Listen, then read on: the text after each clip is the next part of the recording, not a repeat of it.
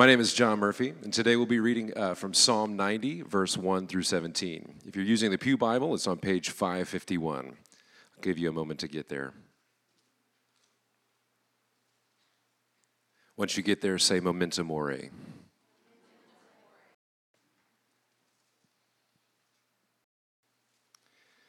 Lord, you have been our dwelling place in all generations. Before the mountains were brought forth, or even you had formed the earth and the world, from everlasting to everlasting, you are God. You return man to dust and say, "Return, O children of man, for a thousand years in your sight are but yesterday when it is past, or as a watch in the night." You sweep them away with a flood. They are like a dream, like a, like a grass that is renewed in the morning. In the morning it flourishes and is renewed, and in the evening it fades and withers. For we are brought to an end by your anger. By your wrath we are dismayed. You have set our iniquities before you, our secret sins in the light of your pres- presence. For all our days pass away under your wrath. We bring our years to an end like a sigh. The years of our life are seventy, or even by reason of strength, eighty. Yet the span is but toil and trouble. They are soon gone, and we fly away. Who considers the power of your anger and your wrath according to the fear of you? So teach us to number our days, that we may get a heart of wisdom. Return, O Lord, how long? Have pity on your servants. Satisfy us in the morning with your steadfast love, that we may rejoice and be glad all our days. Make us glad for as many days as you have afflicted us, and for as many years as we, as, as we have seen evil. Let your work be shown to your servants, and your glorious power to their children. Let the favor of the Lord our God be upon us, and establish the work our hands upon us. This is the word of the Lord.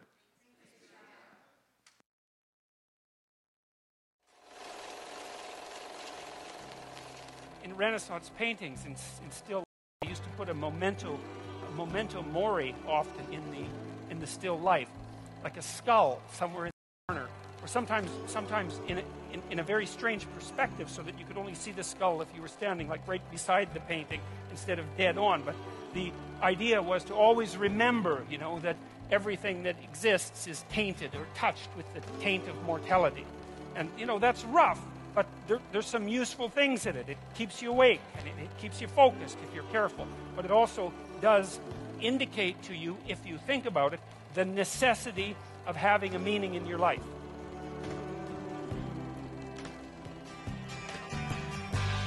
Knock, knock, knocking on heaven's door.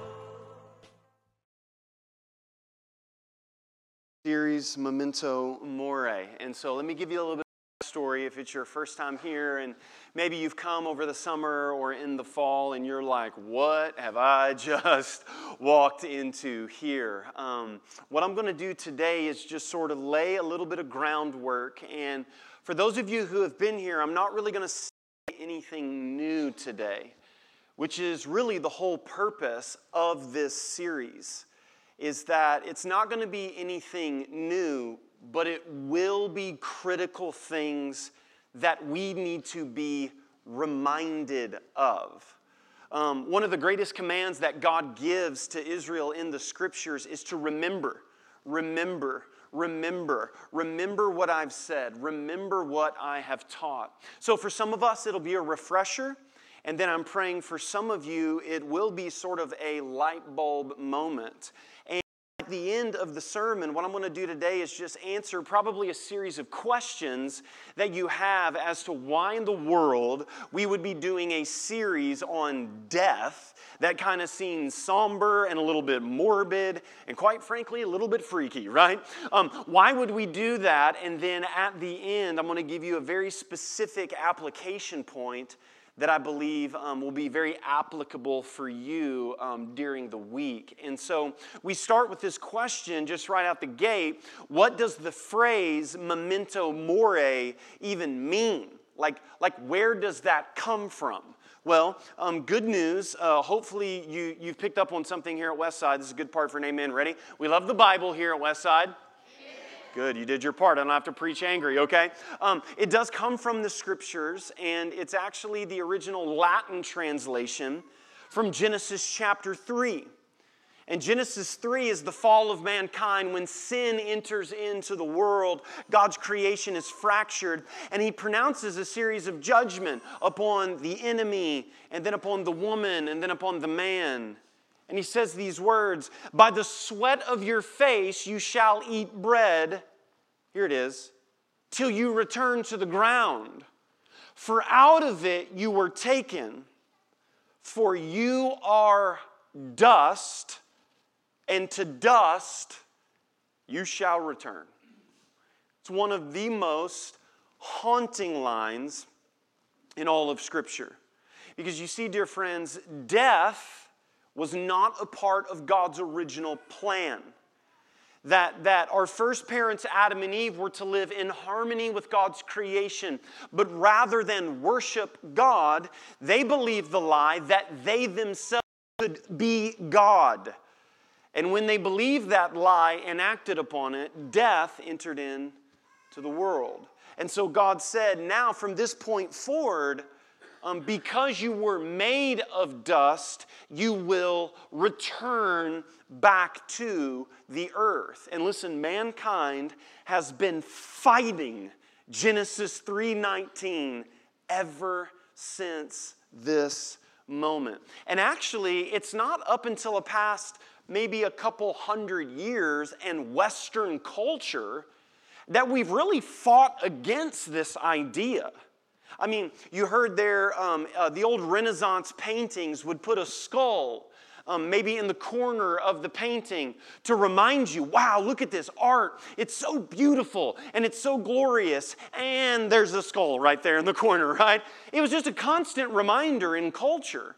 Actually, it even goes further back to Roman history.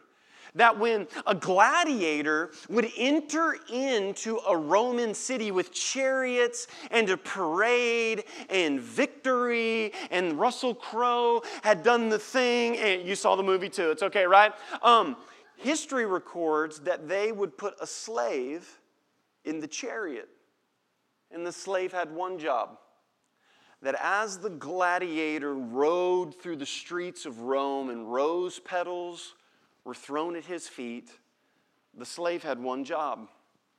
He was to lean in every once in a while and to say, "Memento Mori.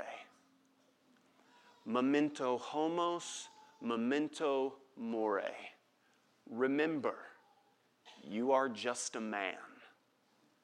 Remember, you will die." It was just a part of culture. It was, it was understood in that sense. And, and there's even hints of it in our culture today that we don't even realize.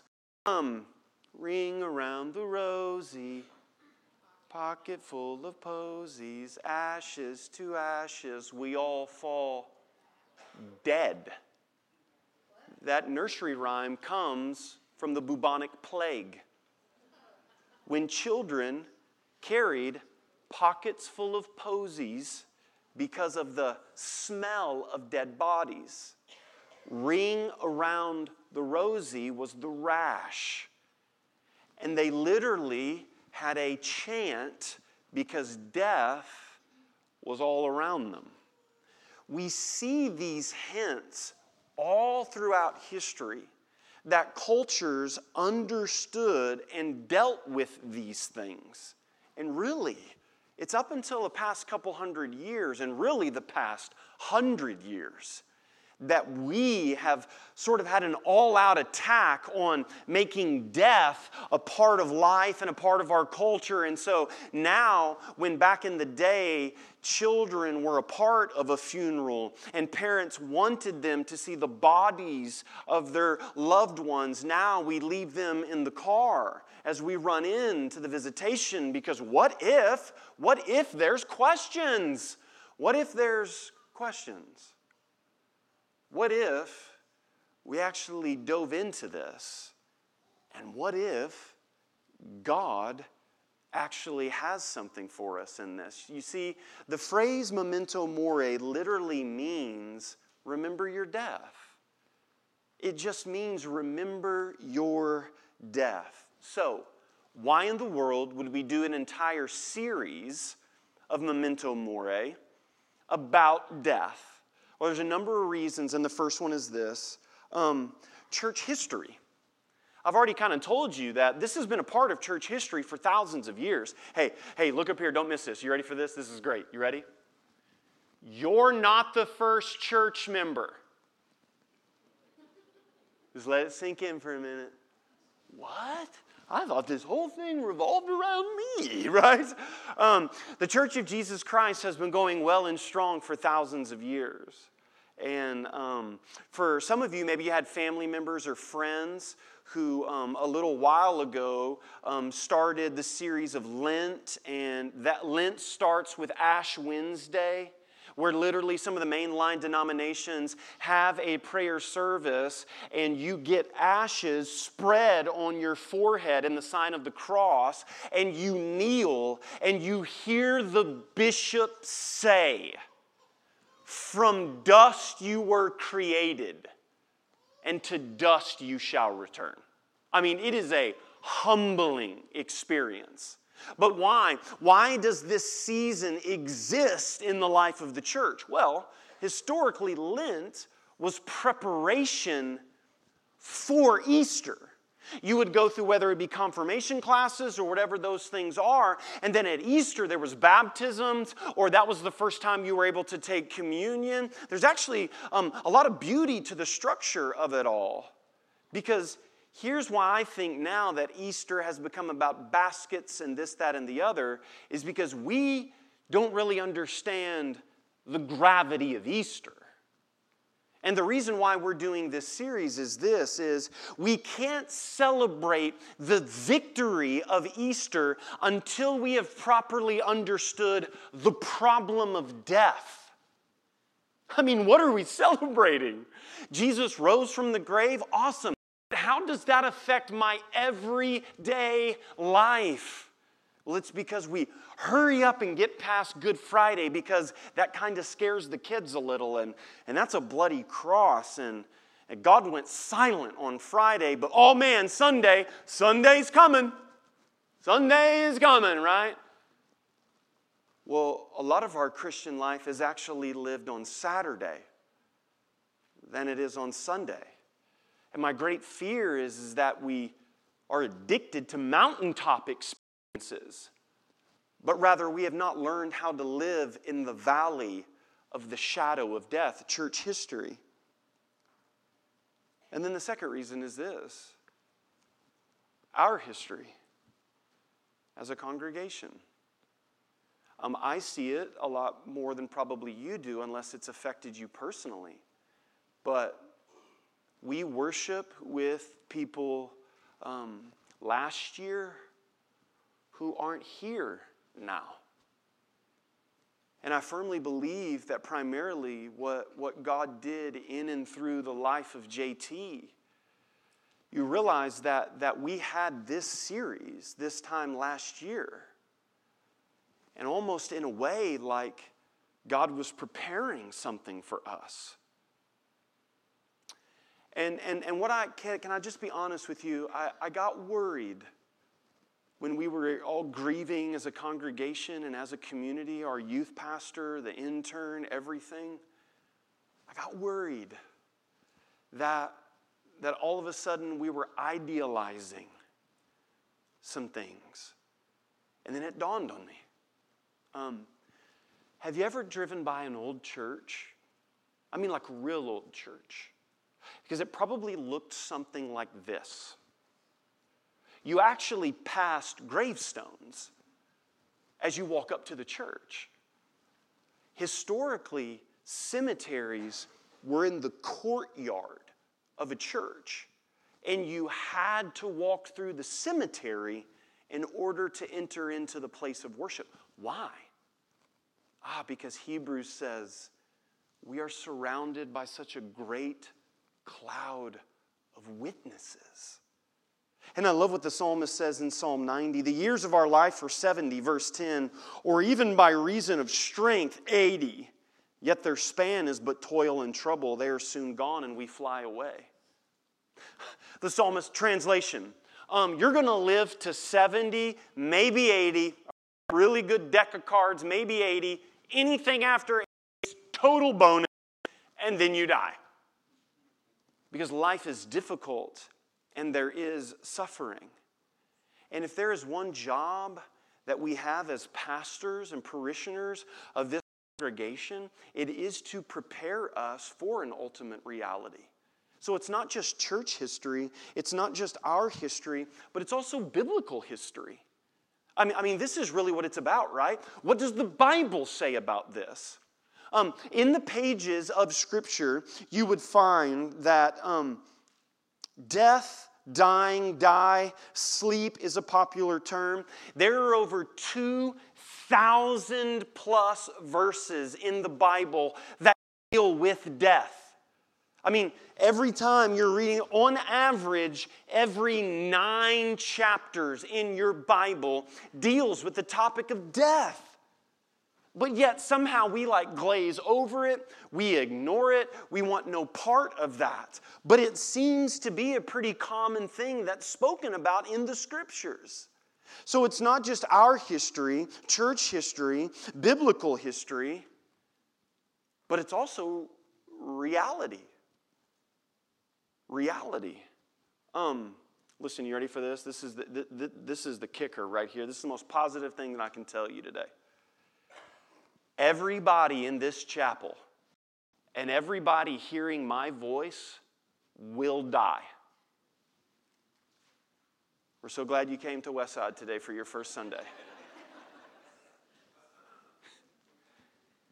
Yet we live every day like that is not a reality. And we see through the pages of Scripture. I mean, look at what Hebrews nine twenty-seven says. Just as it is appointed for man to die once, and after that comes the judgment. I mean, listen, I never see this as anyone's life verse. Steph Curry has never wrote this on his shoe. Right? Hobby Lobby ain't selling these on shiplap, all right? That you can make yourself, and they're dropping forty-seven dollars, okay, whatever. This is something that is so common and so essential to the fabric and the story of the gospel, yet we ignore it so greatly. And so after the series last year and the feedback, this has become now a staple for us to really genuinely prepare us for, number one, the celebration of Easter. But, but as your pastor and, and as my main job and priority, if I am to teach, as Paul would say, the full counsel of God, then this is something that we must talk about, right? And the third thing is this. What's the goal of this series? Where are we going with this? Is it just morbid? Is it just this, that, or the other? Well, listen, Psalm ninety really says it. Look, um, have your Bible with you and look at the first two verses. Look at verse two and then verse three. There's a great break in the text. Verse one, Lord, you've been our dwelling place in all generations, before the mountains were brought forth, or ever you had formed the earth and the world, from everlasting to everlasting you are God. If you drop up to the top, if your Bible's anything like mine, it says, a prayer of Moses, the man of God. That worked out good for Moses to forever be known in the Scriptures as the man of God. That's great, right? But this is a prayer of Moses. Most scholars would agree that Psalm ninety is one of the oldest portions of your Bible that have been written down. Now think about the implications of that. One of the first things that the people of Israel would sing about in corporate worship that was written down was a psalm that talked about not only death, but also verses one and two talk about the greatness and the magnitude of God and who He is. And then verse two or verse three says this, you return man to dust, and you say, return, O children of man. Verse four, for a thousand years in your sight are but as yesterday, when it is past as a watch in the night. Listen, Psalm ninety is about God's greatness and man's weakness. Psalm ninety would say this, Our problem is not that we are weak and frail as human beings. That's not our problem. Our problem as human beings is we don't know how weak and frail we actually are. And there's a reminder, there's, there's wisdom that takes place in every day realizing this. Because when you drop down to the thrust of it all in verse twelve, he says these words. Verse twelve changes in the psalm. Now, now, now there's application in the psalm. Leading all the way up to verse twelve is almost like God is great, man is weak, God was here before Mount Everest, we are weak, God is awesome, we are not. That's like Psalm ninety for dummies, okay? Then you get to verse twelve, the application. So what do we do? What do we do about the greatness of God and the weakness of man? Moses says this, teach us to number our days, that we may gain a heart of wisdom. There's the application. I love the way that the Message translation, Eugene Peterson says it this way. Teach us to realize the brevity of life so that we may grow in wisdom. Listen, anytime the Bible tells you how to get wisdom, it would do you well to write it down, okay? And so listen, here's the goal of the series. And this is the big idea and the point of what we want to strive for leading up to Easter. And it's this, that by remembering our death, we would renew our life. Literally, that's Psalm ninety, verse twelve. Teach us to number our days so we may gain a heart of wisdom. So if you invert that verse and look at it the opposite, if you do not number your days, the Bible would call you foolish in that sense. Because you're spending a check that you can't cash at the end of the day. And there is wisdom in understanding the brevity of life. I love what one church father, Saint Josemaría, said this. At least once daily, cast your mind ahead to the moment of death so that you can consider the events of each day in this light. Did you actually know that in monasteries, one of the practices for the monks was to spend ten to fifteen minutes a day pondering their death and death in general? Why? Well, because the last part of the quote tells you. That you may consider the events of each day in light of this last day. So do you know what happens when you spend time in God's Word and you see the greatness of God? And then all through the Scriptures, there's just this hint. It drops every once in a while. You are but a mist. The Bible in James would go on to say this. Um, James would say, hey, you know, um, the dew in the morning on your grass, it's, it's the reason why you have to wait to mow your lawn. And you're like, I really got to mow. And you're like, the dew's all over the grass. What, what do I do? I just wait a little bit because then the dew dries up. And the Bible goes, great, that's just like your life. And we're like, no, no, no, not my life. I have a retirement. We remodeled the kitchen. I, do you know what my last name? Do you know what I? In monasteries, they would spend time meditating on that because, listen, your priorities change in light of the last day. The Bible talks about the last day constantly, all the time. Um... A part of my job before I came pastor here at Westside, I, I worked at a funeral home and I was an in-house chaplain. And then obviously being a pastor, um, I get a call when a baby's born. And I also get a call that there's not long left. Can you get here? Can you pray with mom? Can you pray with dad? I've been, a, I've, I've been by a lot of bedsides, a lot of them. And I've had the privilege to pray with families and to anoint people and to be there when they went on to glory.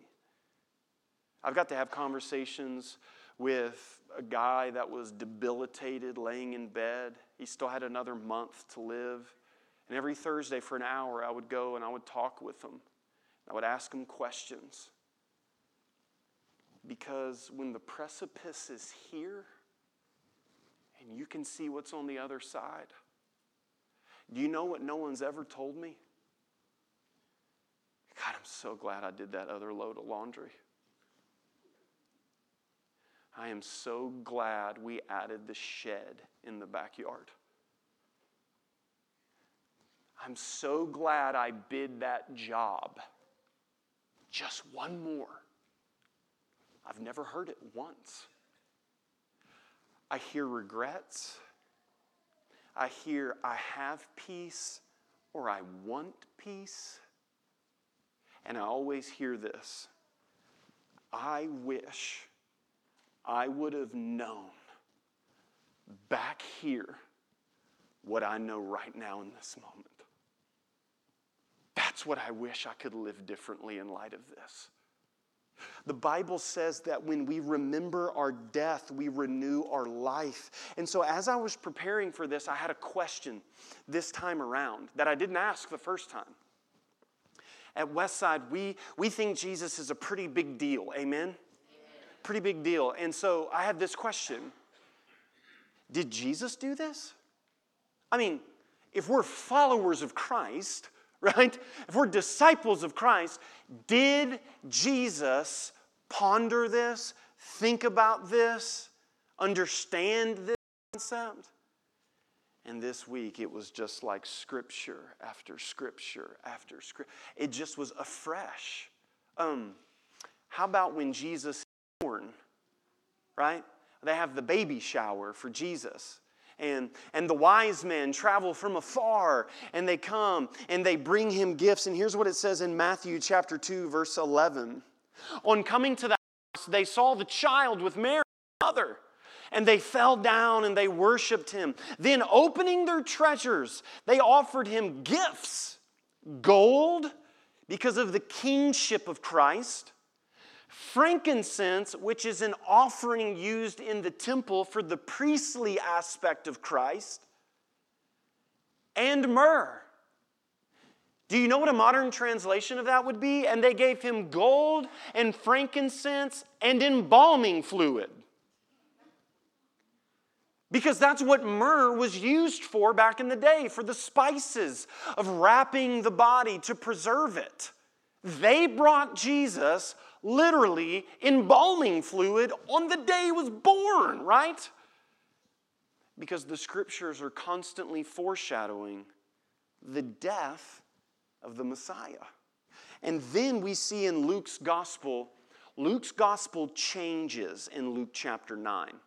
Jesus is healing people. There's p- people pressing in on crowds, and he's stopping, and he's talking to people, and wait a second, someone touched me. Um, I want to talk to them, and I'm hanging out with this woman by the well, and, and he's lingering all through the Gospel of Luke until Luke chapter nine, verse fifty-one.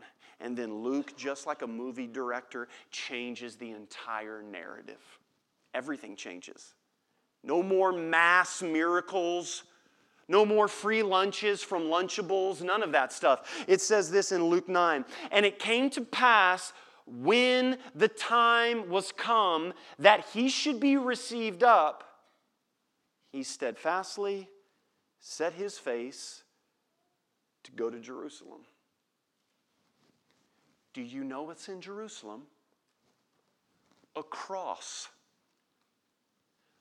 A trial. From this moment forward in Luke's gospel, there's no more lingering. There's no more mass, this, any of that stuff. I love what Eugene Peterson says in the message. He says, when it came close to the time for his ascension, he gathered up his courage and steeled himself for the journey to Jerusalem. One of the old translations says, he set his face like flint.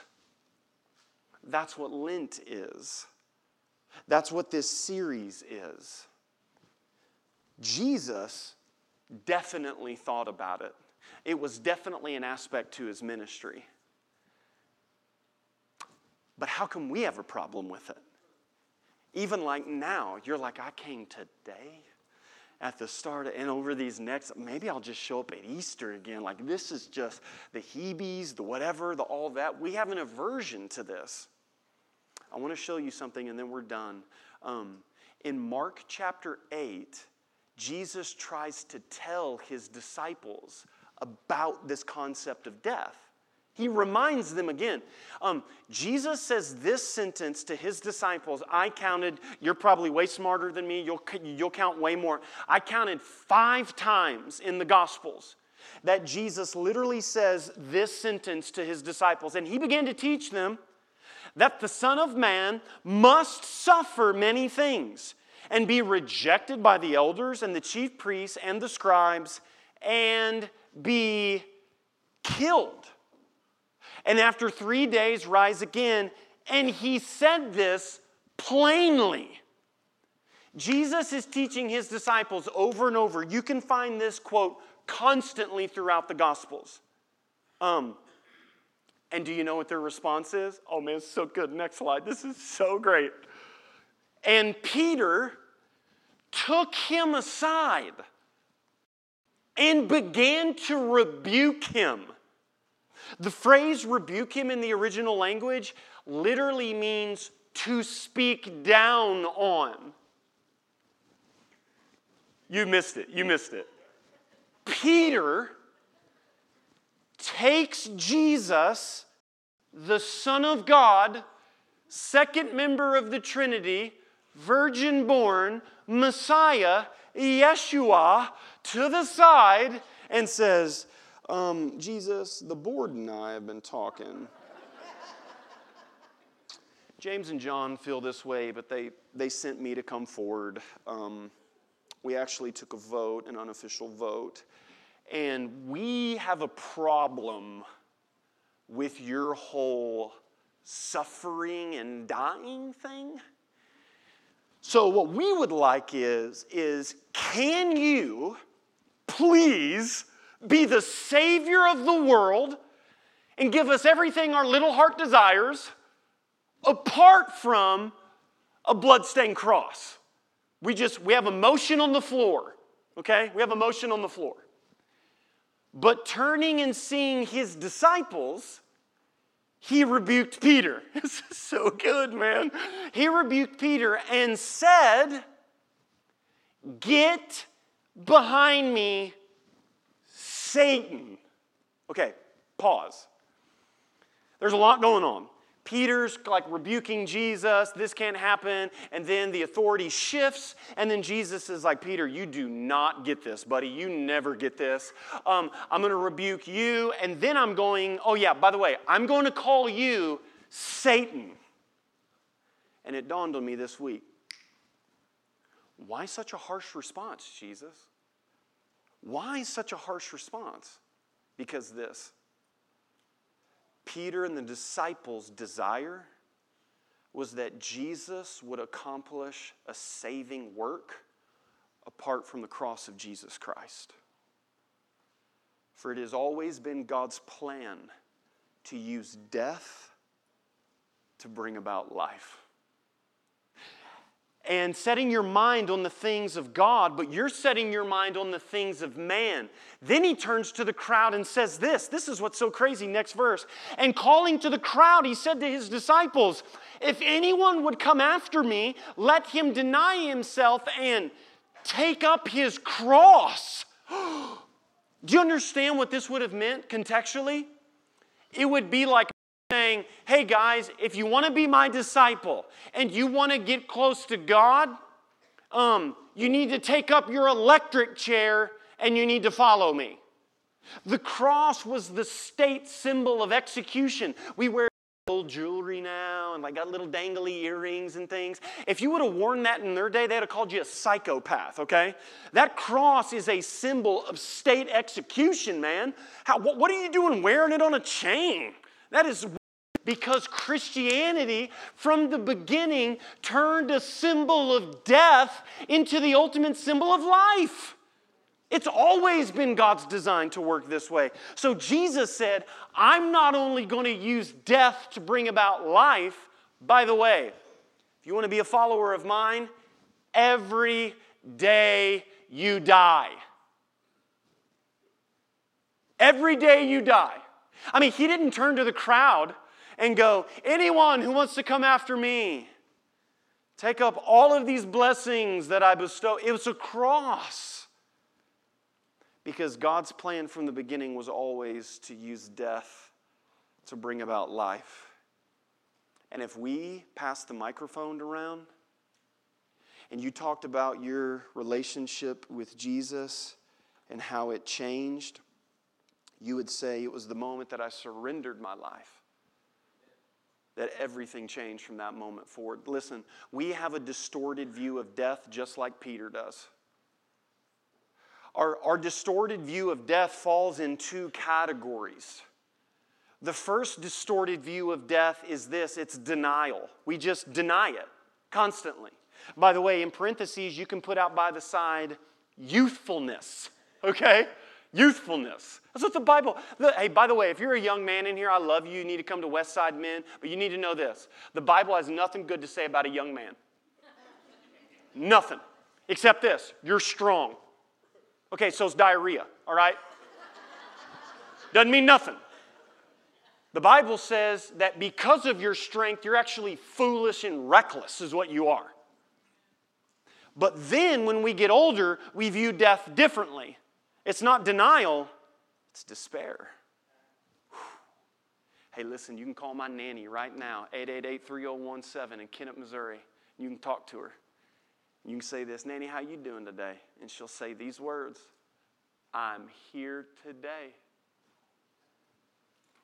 Because when you're eighty-seven years old, you wake up and you think about these things. What if there's a third way? What if there's really a third way? What if death could actually draw us closer to God? That's the point of this, that God has always used death to bring about life, that by remembering our death, we would renew our life. As the band comes and leads us in a time of response, I have a specific application that I also had when we first did this series. Today, when you're called for to come and grab communion, at the communion tables, there's a sheet of paper that has instructions for an exercise on it. And the exercise is the writing of your own obituary. Um, it, you know, it talks about what to write, your year of birth, education, all of that stuff. But by writing your own obituary, and you see it on that sheet of paper, maybe, just maybe, God could use that to renew your life. And for some of you who've been a part of this journey with us, and you're like, man, I did that and that was powerful. Here's what I want you to do.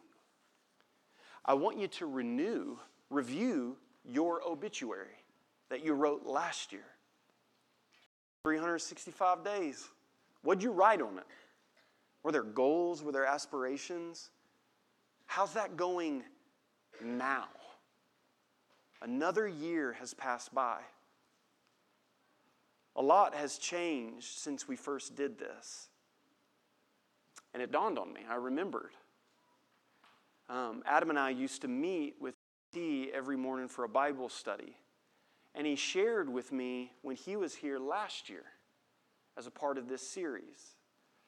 And he actually did what the preacher said is amazing. He um, wrote his own obituary. And I've debated whether to share it, and I really think that it proves the point. He wrote it on March seventh, twenty twenty-two, just this past week. It says, Jonathan Bryce Thurman, born February ninth, two thousand one, at the Poplar Bluff Regional Medical Center in Poplar Bluff, Missouri, died on March seventh, twenty twenty-two. He was preceded in death by his mother, Joyce Thurman, who lived in Poplar Bluff, and was survived by his father, Randy Keith Thurman, brother Parker Keith Thurman, and sister Ashley Nicole Coons. Jonathan was an alumni of the Poplar Bluff High School and Three Rivers College. Jonathan worked at Walmart Pharmacy. He was a part of Westside Church where he served in the youth. Jonathan loved to hang with the people that he loved. And you know that if that was you. Three words that would describe his life are energetic, joyful, and intentional. Here's the last sentence. Until we meet again, Memento Mori.